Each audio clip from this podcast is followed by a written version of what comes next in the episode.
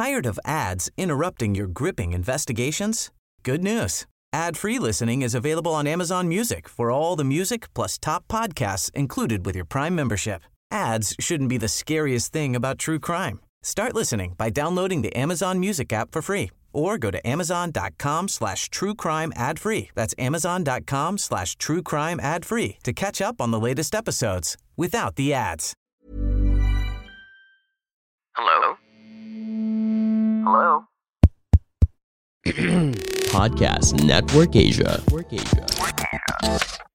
Isang paalaala, ang susunod na kabanata ay naglalaman ng mga salita at pahayag na maaaring magdulot ng takot, pangamba at pagkabahala sa mga nakikinig, lalo na sa mas nakababatang gulang.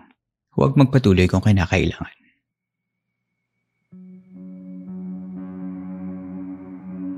Tuloy po kayo sa ikadalawamput isang gabi ng San Telmo Society. Kamusta po kayong lahat? Sana ay napapakinggan ninyo ang episode na ito sa maayos na kalagayan.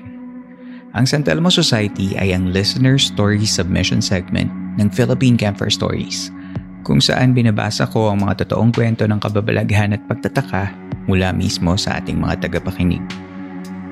Maraming salamat sa mga patuloy na nagpapadala ng inyong mga kwento at pasensya na po sa mga hindi ko pa nababasa. Lahat po ng messages at email ninyo ay nakukuha ko at ito ay ating isasama sa mga future episodes. Kung nais niyo maging bahagi ng San Telmo Society episodes, ay maaari kayong mag-email ng inyong kwento sa campfirestoriesph at gmail.com at kada ikadalawang linggo ay magbabasa ako ng mga napipiling kwento. Kung hindi niyo pa na-follow ang Philippine Camper Stories, ay i-hit niyo na ang follow button sa Spotify o kung saan man kayo nakikinig ng podcast para magsilbing paalaala kapag may bago na tayong episode. Maaari niyo ring i-follow at i-like ang ating mga social media accounts sa Twitter at Campfire Story PH, Instagram at Campfire Stories PH, at sa Facebook page na Philippine Campfire Stories. Ngayong gabi, dalawang kwento na naman ang ating babasahin mula sa ating mga kasama sa campsite.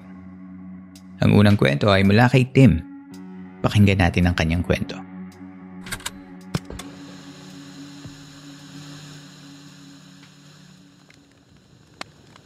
Hello po ulit Philippine Camper Stories and hello po ulit sa inyo Campmaster. Thank you po sa pagbabasa ng paranormal story ko. Gusto ko po ulit mag-share ng another paranormal experience ko. Actually, marami na po akong na-experience na paranormal. Dito ko lang po talaga gusto i-share. Wala naman po akong third eye pero based po sa sabi ng albularyo sa akin, masyado daw po kasing magaan ang aura ko. Kung kaya't lapitin ako ng mga ghost o kung ano-anong mga entities. Here's another story. It happened in 2019 sa bahay po namin. Sobrang hectic ng schedule ko since graduating student na. Projects, research, thesis, isama pa yung mga feeling major na subjects na kung magbigay ng research, mas mahirap pa kaysa sa major subjects. Dahil busy, hindi na rin naman ako nakakapunta ng church every Sunday and nakakalimutan ko na rin mag-pray sa gabi. Kasi pag uwi ako, lagi akong nakakatulog agad gawa ng pagod. One night, Late na ako nakauwi dahil may kailangan kaming tapusin ng groupmates ko. Pagka uwi ko, naabutan ko pa si Lola na paakyat sa taas. Tinanong niya ako kung kumain na raw ba ako. Sabi ko naman, kumain na ako. Since antok na antok na rin ako, nagilamos na lang ako. Nagpalit ng damit, e natulog na. Mahimbing na akong natutulog nun when I dreamed of a guy. Pero di ko makita yung face niya. Only his body. I can see his body cause we were having sex. Yep. After doing it with that guy, nagising ako and I checked my phone. 3 a.m. Matutulog na sana ulit ako nang may naamoy akong parang nasusunog. Paglabas ko ng kwarto ay tiningnan ko si Lola at wala siya sa higaan niya. Kaya nagpanik ako kasi baka mamaya naiwan ni Lolang bukas yung tangke ng kalan. Pagbaba ko mula sa kwarto ay madilim pa yung sala. Pero nakita kong parang may shadow ng taong gumalaw doon. Ang nakakapagtaka kasi walang ilaw. So paano magkakashadow? una tinawag ko pa nga si Lola. Sabi ko, Lola yung kalan baka naiwan mong bukas. Pero hindi siya sumasagot. Tawag ako ng tawag ng Lola. At biglang lumabas si Lola. Galing sa CR. Sabi sa akin, ano bang nilolola mo? Sabi ko na lang kay Lola, naaamoy mo Lola yung amoy sunog? Parang may nasusunog na hindi ko ma-explain o kung ano. Sabi lang ni Lola, pagod lang yan. Matulog ka na ulit doon. Hindi ko na lang sinabi yung shadow na nakita ko kasi may mga bata din kaming kasama sa bahay at ayaw ko pang mag-cause ng katatakutan doon. One week straight na nangyayari yon every night. I will dream of that faceless guy and in my dream, palagi kaming nagsisex and magigising ako ng 3 a.m. Makakaamoy ako ng amoy sunog pero wala namang nasusunog. Minsan yung shadow na yun nakikita ko sa kwarto or minsan naman sa sala. Kung saan saan ko siya nakikita every time na nagigising ako at 3 a.m. Medyo creepy na rin yung feeling ko. Ayaw kong i-share naman sa iba kasi baka sabihin nila wet dreams lang yan. Siguro nga wet dreams pero bakit walang mukha yung guy? And same guy the whole time. And after nun, Magigising na lang ako nang may naaamoy na sunog kahit wala naman. And ano yung shadow na nakikita ko every time na magigising ako ng 3 a.m.? Hallucinations? So I did my own research and based on nabasa ko sa Christianity, yung sexual intercourse sa panaginip is the way of a demon para maka-enter sa katawan mo. There are two types, Incubus is a male form of demon na nakikipag-sexual intercourse sa babae while sleeping and succubus naman is the female form. But according to that article, yung male form ng demons can also attack males. I don't know if that article ay may kinalaman dun sa dream ko or wala. Kinabukasan din nagpunta ako ng church. Nagtirik ng kandila and nagpray. And after nun, every night, kahit gaano pa ako kaantok, nagdadasal pa din ako for guidance. After nun, kahit gaano na rin ako kabisi, kahit may gagawin pa tuwing Sunday, pinipilit ko pa rin maglaan ng time para makapagsimba. After naman nun, naging okay na at wala na akong napapaniginipan na ganun and hindi na rin ako nagigising in the middle of the night. Yung shadow, hindi ko na rin siya nakikita sa bahay. Habang tinatype ko to, parang bumabalik sa akin yung experience ko na yon Nagtatayuan pa rin mga balihibo ko kasi ang creepy talaga. Yun lamang po at salamat. More stories pa po and sobrang enjoy makinig.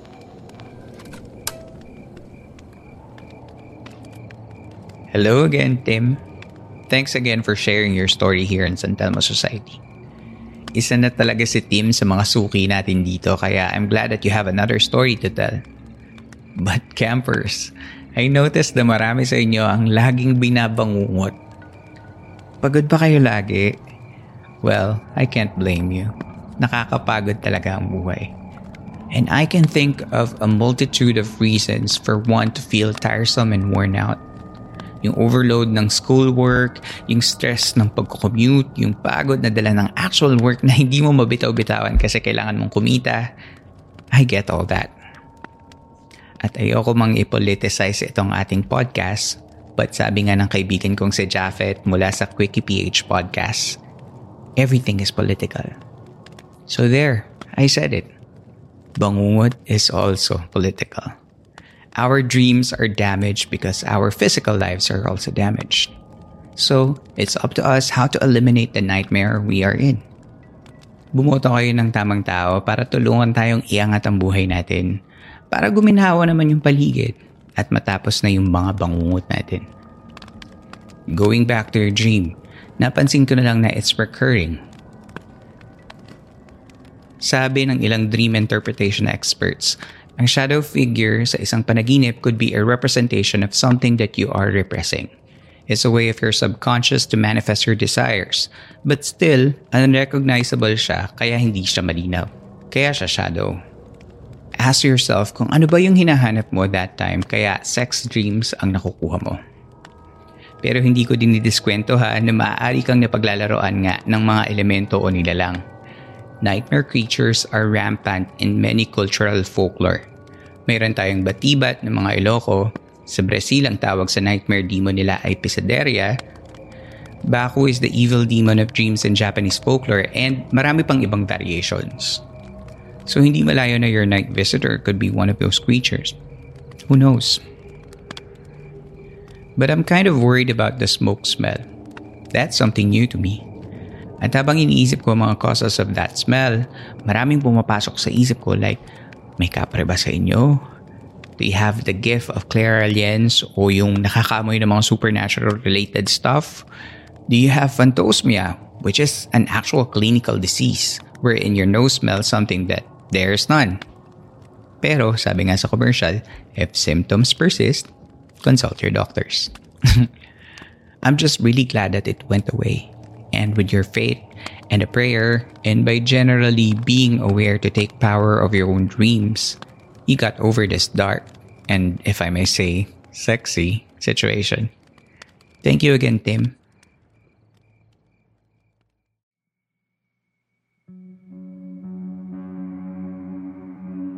Tigil muna sa kwentuhan. Magbabalik ang Philippine Camper Stories matapos lapang ang ilang saglit.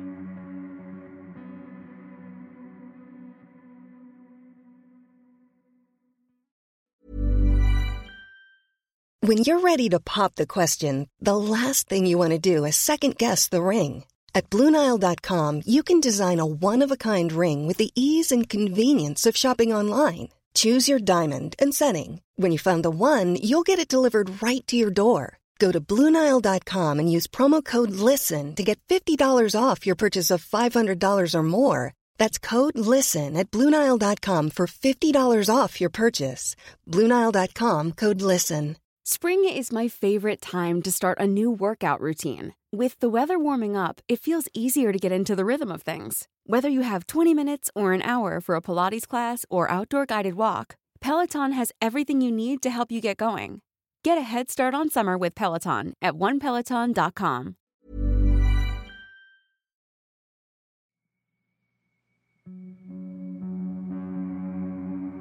Sa pagpapatuloy ng Philippine Camper Stories.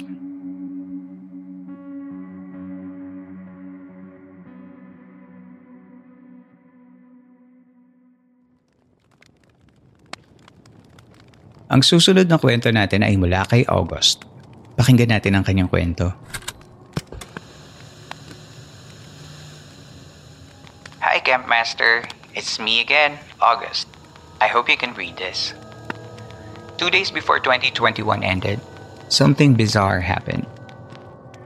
I was in the city to do my New Year's last minute shopping of chocolates and gifts for my family, so I rented a car kasi 3-hour drive siya from my workplace. Pagsapit ng gabi, I had dinner with my close friends and then we went for a sleepover sa hotel. Kwentuhan, tawanan, yan ang ganap sa hotel room. At around quarter to 3 a.m., my ex-boyfriend, who was still close because mas bagay yung friendship sa amin kaysa sa relationship, messaged me saying he needed a ride kasi one of their girlfriends got groped by a drunk guy. He was the one driving me sa city the whole day kasi alam niya na I was tired sa 3-hour drive to the city kaya he knows na may kotse akong dala kaya sa akin siya humingi ng tulong. Kailangan pa kasing pasukin yung place ng girlfriend nila kaya mas mabilis kung may sasakyan kesa sa mag-commute. Also mahirap na mag-taxi that time. At dahil hindi pa naman ako inaantok and it was an emergency, I gladly responded to his favor.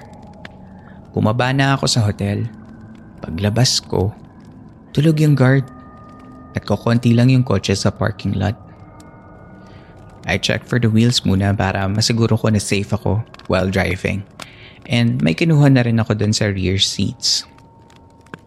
Habang nasa likod ako, I heard something. Parang huni at pagaspas ng isang malaking ibon.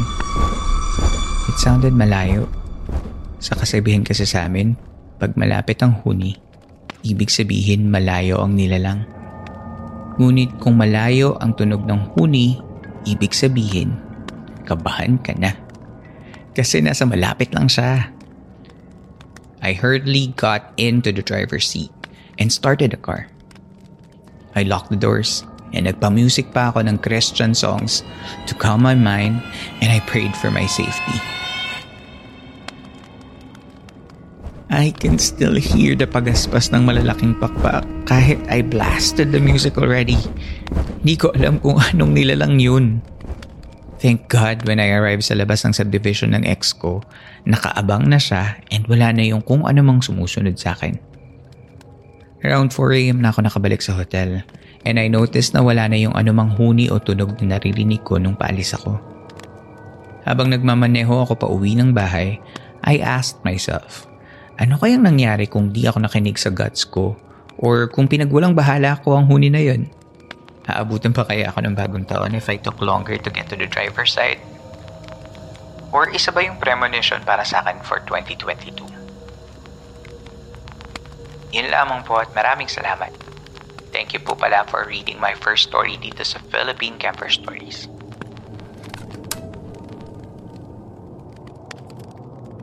Hi, August. Thanks again for sharing another story. If you guys remember, si August was also the same sender when Tim originally sent his first story. Kay August yung story ng pinsan niyang nalunod at namatay matapos sigawan kung ano man yung nasa tubig sa isang falls na pinuntahan nila. So regarding this story, I can't help but wonder kung anong city kaya to. It sounded really modern with taxis and hotels and rent-a-cars so it couldn't be too remote, right? At kapag nakakarinig ako ng isang kwentong paranormal, my first instinct is to debunk it. Gawa yata to nung panonood ko ng Scooby-Doo nung bata pa ako. so there was a sound of wings flapping. You were in a hotel parking lot, it's late at night, it's probably December you said na magsha-shopping ka for New Year. So honestly, it could have been anything. In hotels and many establishments, there are air vents to keep a building cool or warm, and sometimes when operational, it could create like um, whooshing sound. There could have also been a flag or a piece of cloth somewhere that was flapping because of the wind. During December in the Philippines, medyo amihan season na din yan, so the wind could have been a factor. One thing I'm glad though is your presence of mind. You checked your tires before you went out and you instantly went into the car for safety the moment you heard something. And most of the time, presence of mind could be the one thing that will stand before you and other threats out there. So that's good. In his email, August said, I remember the story of the keepings. You guys talk about past energy imprints kasi. What if clairvoyants are extra sensitive to the future energies? I don't know if I can call myself one, but things happen to me that cannot be explained by science. Iniisip ko na lang na madaming anggulo sa mga pangyayari sa buhay ng mga tao. Sorry to bother you, Camp Master. I can't have this convo kasi to anyone. And yun nga, may sign sa akin ng tadhana na to share this to you when you reply to my first email po. August, no bother at all. Katulad ng sinasabi ko, this campsite is a safe space. You can also reach out to other listeners of this podcast because we don't have a Facebook group pero nakikita nyo naman yung engagement sa social media so you could reach out to each another kung di nyo man ako makausap. But I'm always here. You can send me an email and I will respond in time. With this question about clairvoyance, I will answer this in probably a future episode. I'm not really an expert, but I rely on good old research. So thank you again, August.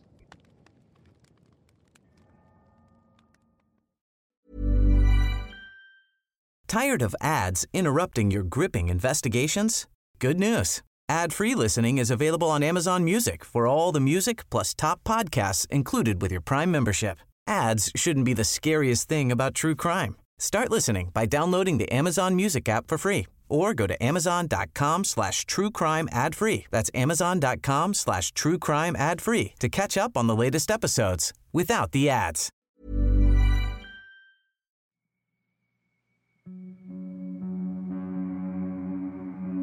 Dalawang kwento na naman ang ating nasubaybayan. Hindi lahat ng bagay na hindi maipaliwanag ay supernatural or paranormal related. Maging mapagmasid sa inyong paligid, sa inyong mga sariling katawan. Let's look at every angle and we might be surprised that the one thing that we fear is actually just in our minds. Thank you, Tim, and thank you, August, for this week's stories. I hope you both keep safe and healthy. Inyo pong nasa bayba ng isa na namang gabi ng Philippine Camper Stories sa ating segment na San Telmo Society. Sana ay nakatulong kahit panandalian ang pakikinig ninyo upang maipahinga ang inyong mga sarili laban sa mga problema at hamon sa labas ng campsite dito.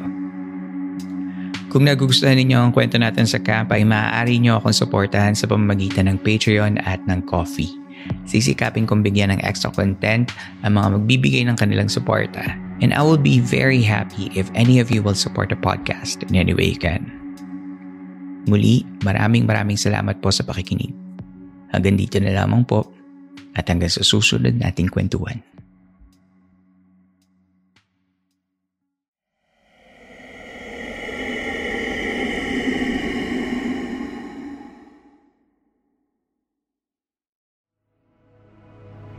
This podcast episode is based on or is inspired by true events.